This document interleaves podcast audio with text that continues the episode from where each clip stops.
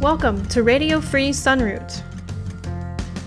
You're listening to the interview podcast, Voices for Nature and Peace, where we discuss issues of ecology, empire, justice, and consciousness. We feature a variety of guests who are aware of the challenges of our time and who are working to address them. Here's your host, Kollibri terre Sonnenblume.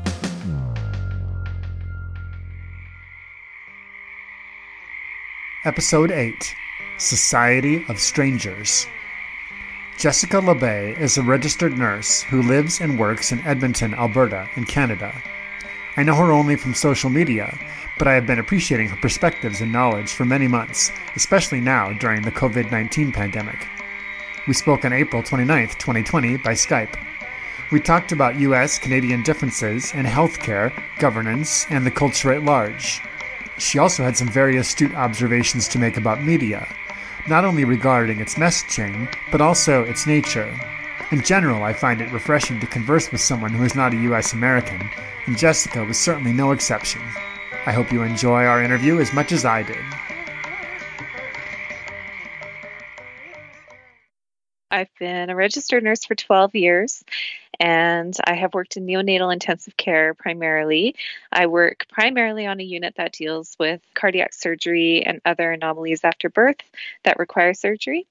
And I also work on another unit where we deal with premature infants. And in my time nursing, I've also taught at a university for three years, and I've also helped roll out computer charting around the province. I live in Edmonton, Alberta, Canada. So we're known as Canada's festival city. We have tons of festivals throughout the summer, but we are not having any this summer. And uh, we are also known as, as Canada's most northern city, which I take some issue with because there are other cities north of us, uh, Yellowknife, for example, and Whitehorse, but um, we are Canada's most northern major city. Alberta is somewhat similar culturally, I understand, to the U.S. Midwest in that it's more conservative than the coasts. Yes, very much so. Um, I would say we are probably the most politically conservative government and place in Canada. I would not say that about our culture at all. I've heard Edmonton compared to Austin, Texas, and then there's a city two and a half hours south of us that I've heard compared to Dallas, Texas. So we're very oil and gas focused. We're very agriculture focused. Um, our provincial government has primarily been conservative for, gosh, over 40 years, except for the last four years leading up to 2019, we had a, a NDP government, which um, I'm not entirely sure how to categorize in a way that is not going to send alarm bells down some people's spines. I think it's what you guys would call more socialist, but it's not a socialist government. It's it's not democratic socialism either, but it's not conservative and it's not liberal. It's something else. Right, because you have more than just two parties up there. Yeah, we have I think we have 5 in our federal government right now. And on any given election, we have we usually have three or four that are kind of vying for seats, and then there's some outliers as well that that very rarely get in anything. Now, I'd forgotten that Alberta, I knew that it was agricultural, but I had forgotten that there's also a lot of fossil fuel exploration that happens there. That is primarily what we have up here. We have what are known as the tar sands or the oil sands. Uh, that's about three hours north of where I am right now. And there's been a lot of news about them in the last, well, in my lifetime, really. Yeah, it's quite a project. And with the way that oil has tanked in the last little while, our province is scrambling. Right, because the prices are falling very steeply there as well. Yeah, and our provincial government, when they set out their budget before the pandemic happened, they were banking on oil being above $50 a barrel. And now they're looking at a huge deficit. And given that this is a very conservative government ideologically, I'm not so sure they're actually conservative fiscally, but they were very much going a hard line with the economics in this in this province and they're not going to be able to meet their goals. Right. So when it comes to the healthcare coverage in Canada, I think a lot of people in the United States don't know much about Canada except that it sounds like it's better. it also differs from province to province too, doesn't it? Yes, and also no. So healthcare in Canada is it's it's federally guaranteed, but it is administered by each province. And so each province, it's a large part of their budget for the year. It's usually actually their biggest expenditure for the year. And so there is a common perception, you know, you always hear that Canadian healthcare is free, which is and is also not true. So we we do have free healthcare in the sense that nobody will ever be turned down treatment. But that being said, it is insured healthcare. So I have to have insurance to receive a lot of treatments, actually. And that insurance is not necessarily mandated, but it is a very intelligent thing to have because if you don't have it, you'll end up paying $350 for an ambulance ride. And also, even though we have insurance, there are some procedures that are still pay out of pocket. And then on top of that, too, we're starting to have diagnostic imaging places open up in Alberta, anyways. I actually don't know what it's like in other provinces, but where you can pay to have a diagnostic imaging test done faster than you would be able to have it done in the public system. But once you get into the hospital, in I think anywhere in Canada, you're not sent a bill for anything like that. You would never see your hospital bill. That is free. But actually getting to the hospital or things that could happen in your doctor's office or even medications are not necessarily free. It all depends on your insurance plan. But for example, pharmaceuticals are less expensive, I believe, in Canada than in the United States. Some of them, yes, I believe so. Some of them are if you have insurance and not all of them. I know that there's been a lot of issues with cancer drugs in the last little while and for example, my father is is suffering from Parkinson's and if he didn't have insurance, his medications would be over $5,000 a month. Wow, that's a big deal. Yeah. So, do you uh, ever talk to people in the United States who have a similar job as you do and, and, and hear sort of the contrast between the two systems? Um, I actually work with nurses in Canada that have worked in the United States. It's a common thing for a lot of us to go do. We call it travel nursing. So we have to write a different exam to practice in the United States. But if we do that, we can take contracts down there. Um, it's a it's a bit of a complicated process, and there's usually a recruitment company and all of that. But I had a friend that was working in California. Um, actually, I work with a few with a few people who have worked in California and Texas here and there. And it does sound different to me. Um, the hospital where my one friend worked at, it was a Kaiser hospital, I believe she said. And so anybody who had Kaiser insurance would go to that hospital. And she wasn't standing there scanning everything for barcodes and running up a bill. But she said that she did work in a hospital years ago where your patient would get a bill at the end of it. And coming back to Canada and telling us this, we just, we, we honestly can't fathom it. It's just so foreign to my understanding of of my workplace and what my job entails and to think I mean, I'm very obviously conscious and, and careful of what I use for supplies, but still if I need a syringe, I go grab a syringe. I don't think about it twice. You know, I don't I don't think about what the cost to the patient is going to be or anything like that. We definitely talk about what the cost to the healthcare system is and we try to minimize waste that way. But it does sound like a completely different environment to me, a completely different world to me.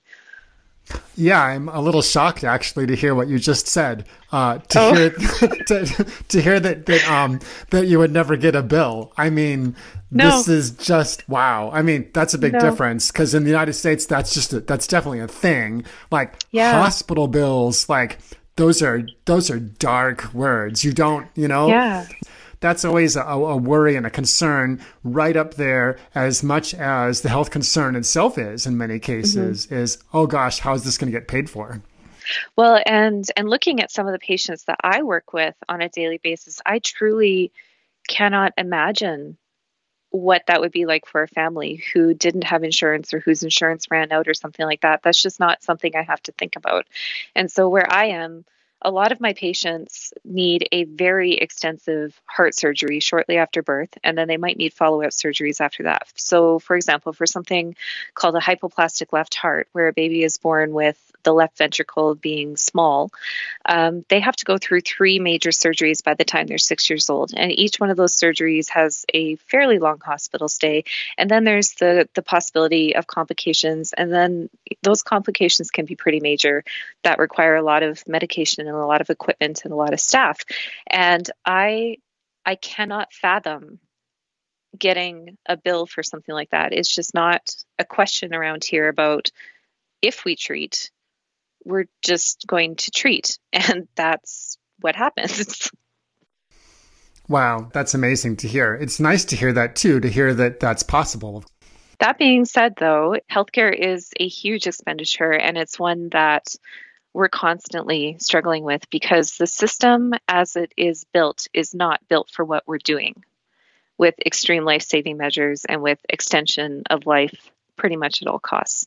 And so I think what this ha- pandemic has really illustrated for us, and I think for, for the states too, from what I understand, is that if things are puttering along normally, normally being, you know, in air quotations, our system is able to manage.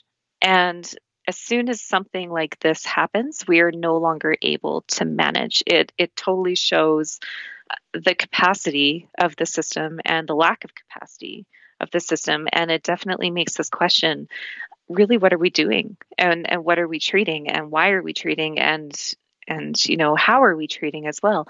So in my province i think when the pandemic hit they said something like there was this isn't a direct number, but around 550 ICU beds in the whole province, which on a good day are 90% full.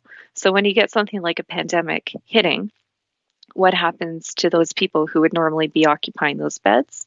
What happens with the space that we don't have now for the excess that is going to be caused by the pandemic? And then what are the trickle down effects of that within the system? So, yes, we we definitely treat at all costs, but some of those hospital stays can be months, years long. And what is the cost to that to the system? And and just because it's all on the taxpayer and also on the insurance does not mean that it's free and without consequence too. You've brought up the topic of the pandemic, and I have to ask you there mm-hmm. are the people who are saying, in one way or another, that this just isn't real. I can say it is it is real. It is happening. Um, my best friend's grandfather actually just died from COVID last Thursday, um, 88 years old, and I don't know if he was in a care home. I'm assuming he probably was. As somebody who works in a hospital, I have friends that are dealing with with COVID patients, and I can tell you this is this is real. This is happening. I can understand though as well, you know, living in this place that I do that right now we're not seeing a surge of it. I can understand how people would think that this is an overreaction. And honestly, I I can't say that it is and I can't say that it isn't. I think more than anything, this is an ongoing science experiment. I don't think anybody knows what to do. I don't think anybody knows really what's happening or what's going to happen. And I think more than anything, this is a test of, of leadership if you have leadership or if you don't. And I've been pleasantly surprised by some of the people, by some of the elected leaders in my country. Um, ones I didn't think I would be pleasantly surprised by ever have really stepped up and shown a lot of grace in this crisis. And I'm thankful for that. And I think that that has actually had a big a big influence on how it hasn't really hit my country in a big way. Uh, there's been problems in Ontario and Quebec, um, but those are very populated areas of the country. And, you know, generally speaking, my province has been led through this crisis by our chief medical officer. She has shown up just about every single day on the news. She's been a, a breath of fresh air. She's been totally transparent. She's been calm, cool, collected. And there hasn't been a lot of politicizing about the actual crisis itself. The moment has been used as a political moment, and our provincial government has done things while we're all indoors and unable to protest. But generally speaking, um, the crisis hasn't been used as a political thing. So I think that that's made a really big difference. What kinds of things has your province done? You said that you would be able to, you wish that you could be out on the street. Uh, they shoved through a pipeline while we were oh. all at home, and they passed a very draconian bill but they're actually going back on it right now because it was a little too far. It basically gave them legislative power to just any member could legislate whatever he wanted. and that just didn't go over very well, even with people sitting at home. So, I mean, there's definitely very real concerns about people who are tyrants or who have a tyrannical side to them of taking mm-hmm. advantage in a situation like this. Yeah, and I think that those are valid concerns, but I don't think it needs to be a binary of this isn't real and the government is just doing this to screw us all versus this is real. You know, I think I think there's a time and a place for everything. And so I think my approach has been okay, this doesn't feel good. I I am not a fan of being told what to do. I am not a fan of my freedoms and my privacies being taken away but there is a time and place. And so, the civic minded thing for me to do right now, and especially given what I do for a living, is to suck this up and observe and stay alert while this is going on. And if the crisis has passed and our government is still behaving in this way, that's a different story to me. That is a different day. But while this is acutely happening and while we're trying to figure out what's going on, I'm okay with a little bit of my freedoms being infringed on. Well, I wonder if that's even the right way to put it uh, that our freedoms yeah. are being infringed upon because really in a situ in a society of responsible adults where we felt like caring for one another we would be using our freedom to choose to act in an intelligent way well and i even struggle with the notion of freedom um, the way that we're using it because that freedom is being determined by the state in the first place. So really, how free am I? If they're telling me what I can and cannot do, if they're if they're legislating my rights, if they're if they're legislating my movements anyways, this is just more legislation on the things that they were already legislating. So yeah, I have to agree with you that in in a society of responsible adults, this would simply be the thing that you do.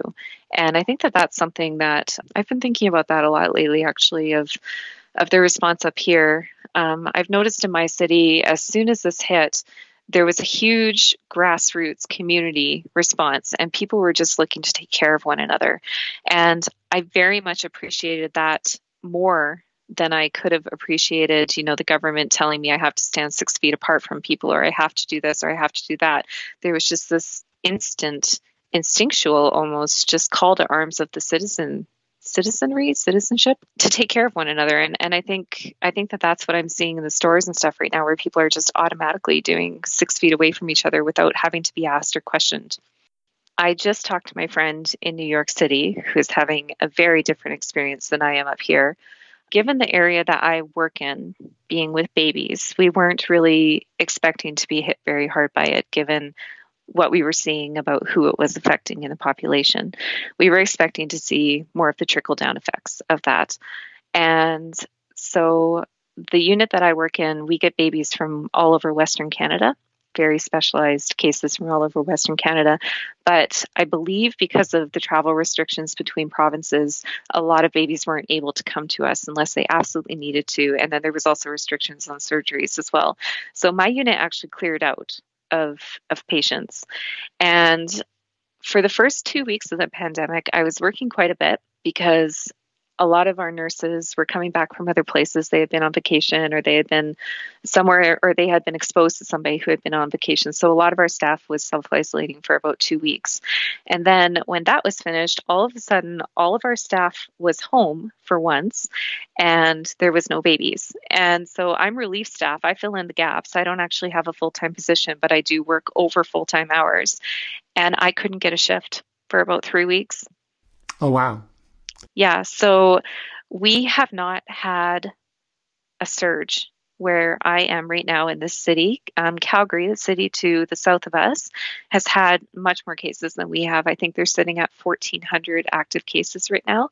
And the last time I looked, my city had 87 active cases. Right. That's not very many at all. And that's in the whole city. That's not people in the hospital. That's just 87 positive cases. How extensive has the testing been in Canada? Uh, fairly extensive. They were doing quite a bit at first, and then they were doing targeted for a couple weeks. And in the last two weeks, it's been if you have symptoms, you get a test. If you are a healthcare worker and you've been exposed to somebody who has a confirmed COVID diagnosis or somebody with a suspected diagnosis, you get a test. So, yeah, the, the testing has been quite extensive. In the United States, the testing has not been very widespread so far, and so it's hard to know exactly how bad the numbers are. Yeah, and I've actually been wondering if that has to do with is testing free or do people have to pay for it? Are tests available? I just don't understand how that happens. My impression is that there are very few tests that are available and that you have to pay for them. Yeah. Up here, we have a phone number that is manned by registered nurses, and I've been working that phone number as well. And if people think they have symptoms or if they think that they've been exposed, they've been encouraged to call the phone number. So when they call the phone number, they'll talk to somebody like me, and then I go through an algorithm that basically determines if they need immediate medical care. So, if we need to call an ambulance and send it to them, if they can go into a clinic within four to six hours, or if they can be seen within 24 hours. And then in that conversation as well, I also tell them if they need a test. And so, if they are flagged for testing, they get a phone call from our healthcare system, which then tells them where to go and when. And it's a secret location. I don't even know where it is. I think because they didn't want people just showing up.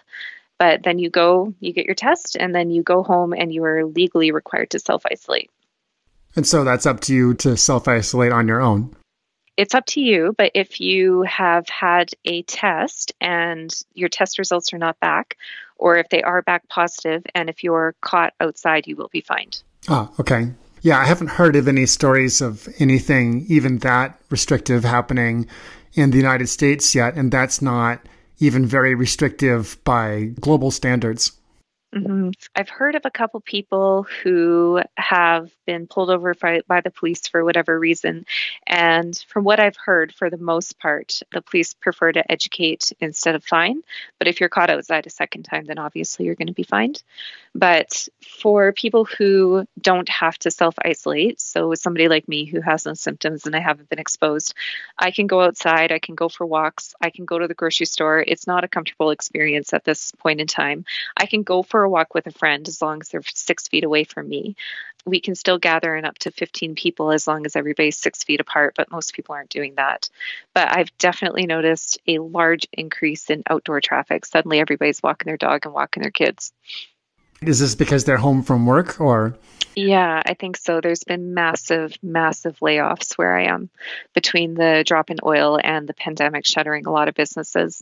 The city that I'm in is very entrepreneurial. We have well, we had a wicked restaurant scene, really great art scene, lots of little shops, and a lot of those places haven't been able to stay open. There's similar stories happening here as well. So, are people wearing masks there? Yes, and also no. I have seen some people wearing masks, and they were mar- they were wearing masks early on, and then I think about two weeks ago, our chief medical officer said it was a recommendation, but not a requirement. And I feel like since then, I've, I've actually seen less people wearing masks, but the physical distancing is definitely a thing here. People are really respecting it. All the stores have one way aisles and tape on the floor and you know exactly where to stand and when and i find people are doing wide circles around each other even in parking lots so the message does seem to be registering not necessarily with the mask wearing, though.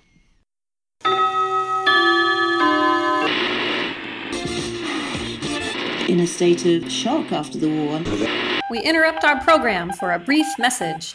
If you appreciate this podcast, please consider supporting Kollibri on Patreon. Just go to patreon.com slash Kollibri. That's K-O-L-L-I-B-R-I. And now, back to our regularly scheduled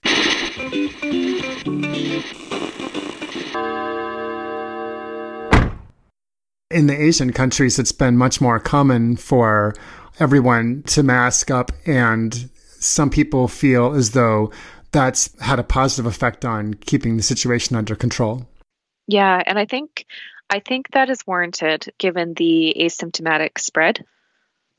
Being obviously in the profession that, that you're in, you must feel like you've got a good rundown on the best information available and what to do and what not to do as well. I do. And I also have already worked and lived through H1N1. I worked through that pandemic, which had a completely different feel to the response than this one does. And I actually got H1N1. And so I learned a lot from that experience. But yeah, I would say from day one that I haven't ever, I haven't felt afraid of this not of the virus itself or not of catching it or anything like that. I have been very worried for my colleagues that work with adults. I'm very fortunate in that I'm not in that space and I do think about them a lot as I do have friends that are working with COVID patients right now. And of course, you hear the horror stories of, you know, 33 year old person who was perfectly well, nurse, and yeah, they died and all that kind of stuff. But I've I've felt pretty good about it. Although there are there does seem to be aspects of this virus that we still don't know very much about. And it does seem to be changing rapidly about what we are finding out about it. So I have felt good, but also not good at times too. Yeah, it still seems like we're probably early on, uh, too early on to know what to expect. Yeah, and I'm I'm trying to be mindful of what media I'm consuming. Um, and I'm trying to be mindful of headlines and stuff like that as well. My first degree is actually in psychology and sociology. And I remember when I was taking my sociology degree, really, really examining media messaging and and trying to deconstruct headlines. And so, for example, a couple days ago, a friend of mine sent me a headline that said something along the lines of WHO cannot guarantee immunity after COVID 19. And I read the headline and I was like, oh my gosh, people can get it twice. That's terrible. And then I sat back for a minute and I thought about it. And I'm like, WHO cannot confirm immunity of COVID 19 because they don't have enough information yet. There hasn't been enough of a sample size yet that has been exposed to it twice. How many? how many double positives do we have like how many how many people out there have actually gotten it twice and so i kind of sat back for a moment i took a deep breath and i said okay, cannot confirm because they don't know. But you read the headline only and it just sounds like, oh my gosh, this is just never going to end and it's going to carry on forever. And it just sounded so dire. Misconceptions is definitely that was something I wanted to talk about with you mm-hmm. as much as you had to say about it, uh, simply because there are so many right now, in large part because of stories that are going around that are that are misleading. Yeah, yeah. so I will say personally that when I was about 23 years old, um, I was living by myself and I was finishing my first degree, and I constantly had CNN on in the background for background noise. I didn't think that I was listening to it all that much, but it definitely still got into my head. And I was very down and out with the world and I was just having a very hard time with life because of it because I couldn't discern anymore what was happening immediately and what was immediate in my world. I couldn't discern what was happening over there in Iran versus what was happening right here in front of me. It all felt very real all of the time. And so I I made a choice not to have cable, not to expose myself to 24-hour news and that kind of stuff. And I've been realizing especially during this pandemic, but over the last couple years, that things like Facebook have really just replicated the 24 hour news. You see the same headline, you see the same article over and over, maybe by different news places or maybe not by news places at all and it just gets spread and spread and spread to the point where you've seen something 10 times in a day and all of a sudden in your mind it's true. It's just that has to be true.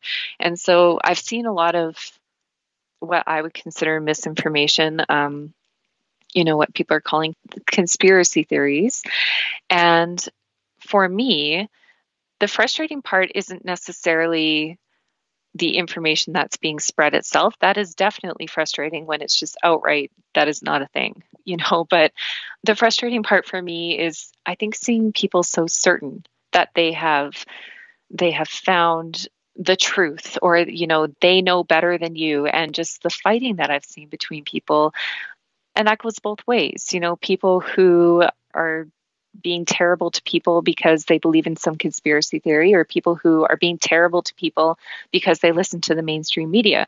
To me it's it's two sides of the same coin where you're just trying desperately to grasp some kind of control over a situation that ultimately you have no control over. And to believe that we have control over anything really has been a huge lesson to me over the last couple years but definitely in a situation like this where when I see people spreading that kind of stuff and, and trying to hammer it home and, you know, trying to spread it to their friends lists and trying to get people on board, I do understand that the intent behind it is probably good, that they probably want people to, you know, in their minds wake up or they want people to to care about this thing or or they want to help people be healthy. But to me it's it's no more helpful than just spreading news article after news article after news article. There's very little critical thinking put in, into those things. That's very well put. I'm I'm glad that you got into all of that. I think that partly what we're seeing here is the fact that there has been a very distinct break with business as usual. Yeah. With what people consider to be normal day to day life. Like, mm-hmm. I, I think most people have had their day to day life impacted in a significant way by this. And so yeah. people are reacting differently now to that, to the disturbance. Yeah, absolutely. And I do have to say with that, this isn't a disturbance to the day to day life of everybody. This is a disturbance to the day to day life of some people, the majority of people, I would say, in this part of the world who are used to being taken care of in some way by the state you know whether whether that be simply assuming that there will be food on the shelves because there's always been food on the shelves.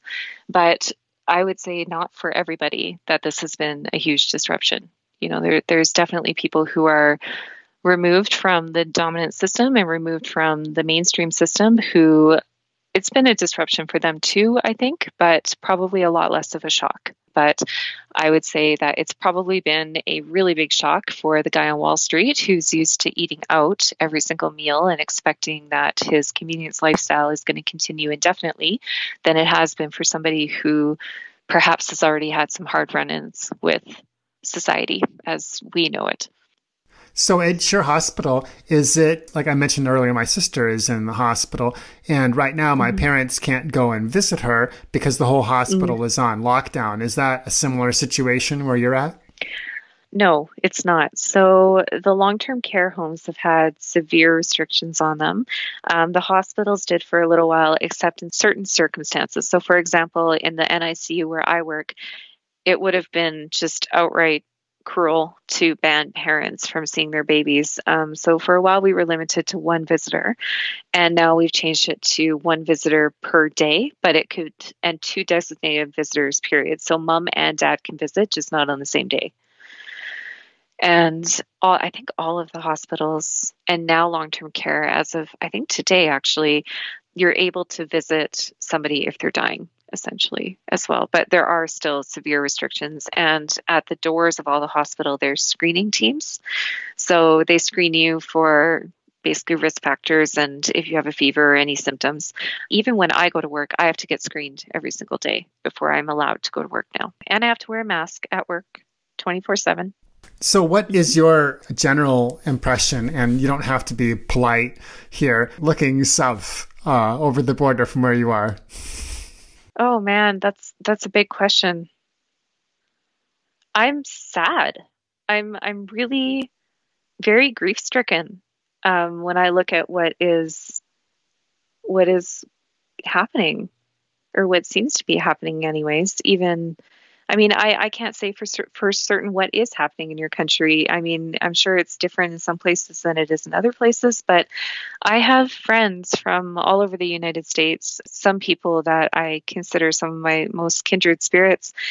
And to know what they must be feeling, to imagine the fear and to imagine the uncertainty, and then to I don't know. I, I just I I my yeah my my Canadian brain is is stumbling a little bit right here because um, I feel like your the media is not helping. I feel like the, your leadership, if you want to call it that, is is definitely stoking the flame of an already terrible situation. And I'm stunned by the hyper individuality that I've seen at some of the protests and with some of the um, the buying habits that were happening early on here, although that was happening here as well. People were panic buying, and I have to wonder about that reaction. To me, it's not a response to a situation, it's a reaction. It's, it's the nervous system kicking in.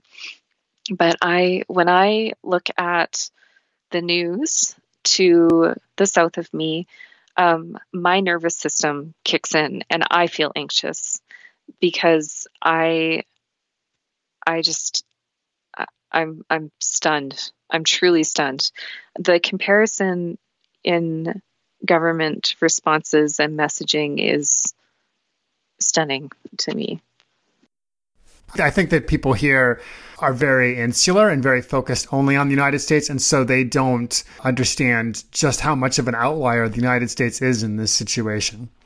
Yeah, I've uh, I've traveled extensively in my twenties, some of the things that I'm seeing coming out of the South to me are, I won't say that they're things I never expected to see, but still seeing them is is shocking to me. I mean, I've I've traveled in places that you're not supposed to love going, and when I was in some of those places at the time, um, Syria, for example, I remember thinking to myself constantly the people are not their government. Like the people are are not well represented by their government. And thinking to myself at the time too it's no different than the states. And it's no different than where i am either. People are just trying to live their lives. They're trying to have their families. They're trying to put food on their table. You know most people are just trying to live their lives. And to actually see this breakdown to the south of me is stunning. It's truly stunning. And given that our government up here has been very science focused and very transparent and very ordered, very calm, uh, respectful of, I feel very respected. It's been shocking to see the lack of care. I think that that is what is really striking to me as a lack of care coming from your leadership. That's definitely the way that it feels to be here. I mean, um, mm-hmm. I have a friend who happened to be visiting Thailand right before all of this hit. So she went there in, in early March, right? Mm-hmm. I mean, mm-hmm. right before. With she's visiting there with her mother, and she ended up kind of getting stuck there. Really, it's it's it's too hard to come back right now. And they extended all the visas there. They made it easy for the tourists to just stay. So she stayed there. But she's staying on an island there, and she was telling me about what it's like there and what kind of measures they were taking and this and that. And I heard myself saying to her, wow, well, you're in a much better place than if you were here. You should be happy that you're there. Yeah. And I realized at that moment, wow, I'm in a bad place for this. yeah. yeah. It's a bit mind boggling, you know, to see a country with so many resources and a fairly educated population struggle so much through this. It's been very, very shocking to watch. Yeah, we're just handling it poorly. And I feel as though I have to try to figure out what the most intelligent way to behave is, you know, on my own, and then try yeah. to implement that as best as I can. I think that that right there illustrates some of my grief over what I'm seeing actually is people, individuals, having to figure this out on their own.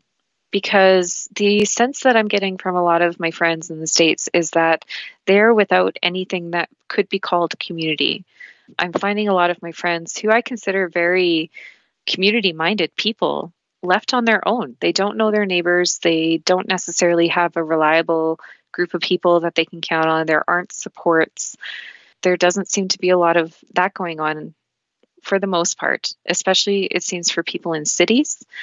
And I just can't help but think about how a society of perpetual strangers doesn't function well during something like this because you are left to fend for yourself and personally i i don't ever want to be on my own through something like this you know I, i've been i've been so blessed to have friends checking in on me and offering to bring food if to my family if i get stuck at the hospital i I actually live with my parents right now because of my dad's Parkinson's, and I can't imagine being anywhere else. And it gives me great comfort to know that I know all my neighbors and that I know the girl at the grocery store, you know, and we're when we're both having a bad day, we can just give each other a look. And I know her well enough to say, like, I'm sorry, this sucks. And the other thing too that's going on in my city is um, we've managed to get the city council on board with ripping up empty lots and we're going to be doing mass planting of urban spaces for food security and those are things that have been organized by groups within the city. So for example the edmonton permaculture guild i believe had a lot to do with that.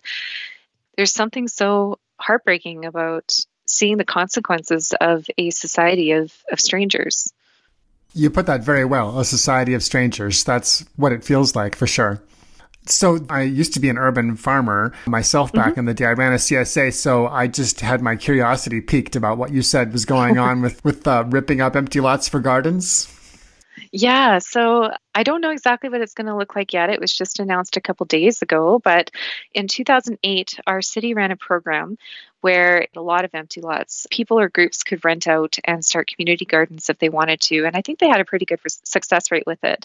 In 2019, they didn't run it again. And then this year, with this going on, quite a few people were asking them to do something about it again. There's a lot of people who are ripping up their lawns and planting gardens and planting gardens in their backyards. And suddenly you know having green grass is, is not so trendy anymore but yeah it was just announced a couple days ago that the city is going to be getting on board and helping i don't know if they'll be bringing in equipment or helping with fast applications. I don't think they actually really know what it's going to look like entirely yet, but they said that there will be support for urban agriculture, for better food security for this area. And then I think they're also going to be helping people with victory gardens as well. That's great to hear. Yeah, I live in a place where, you know, for the last two years, there has been an online map of all the fruit trees in the cities so that you can go and forage fruit for yourself. like it's an interesting place to be at this time and I'm I'm very grateful that I am where I am. On the subject of the virus and the pandemic, how should people be approaching this right now, do you think? That's a big question because I've seen everything from people, you know, waxing spiritual and and philosophical and scientific. And there's so many different approaches to look at this from. And i i think that they're all valid. I myself was pretty much home for about two weeks because i couldn't get work and and i, I didn't want to expose my family unnecessarily. So i pretty much stayed home. And during those two weeks i definitely found my, myself drifting into black and white thinking just because I wasn't getting out enough and I wasn't conversing with people as much as I normally do and I was spending too much time on the computer. I think more than anything to approach this time with a huge sense of I don't know because none of us know what's going on right now and I don't think we will know for some time what this is about. I think any attempt to contextualize it is a desperate plea for control and a desperate plea to set up some kind of lens but I don't know. I'm just I'm really learning to roll with it and not get stuck with the in the absolutes and to really practice ambivalence in this moment of being able to hold multiple thoughts at once about what this is and what's happening and more than anything I I hope people stay alert to that and keep their minds flexible throughout this. And that involves or requires some self reflection, some self awareness. I think that involves a lot of surrender as well, and a lot of humility, and a lot of ability to just say, you know what? This sounds like something seductive right now. This argument is really, really, really dragging me in. It's probably not something I should get stuck on. I caught myself a couple weeks ago just getting stuck on the news and stuck on the stories and having to step back and and you know stuck on some really great articles by people that I, I really appreciate their thinking and I really appreciate their philosophy, but also having to step back and go, what makes you so certain right now? what is so seductive about certainty in this moment? And yeah, just having to step back and go, you're you're just as human as I am. You have no clue what's going on. Like, thank you for your five cents, and I appreciate it. I'm I'm to put it in my back pocket, and I'm to think about it, but I'm not going to take it as gospel. Voices for Nature and Peace is produced in the Gila River Valley, New Mexico, USA, on land that we acknowledge is illegally occupied Apache territory. The intro music is Zero G Yogi by Big Z with narration by Kelly Moody of the Ground Shots podcast. This outro music is Trip A, also by Big Z. Commercial break narration by Nikki Hill. To become a financial supporter of this podcast and to gain access to members-only content, visit patreon.com slash kollibri, K-O-L-L-I-B-R-I. For more information on Radio Free Sunroot programming, please visit radiofreesunroot.com. Thank you for listening. May you find joy in your own nature and peace.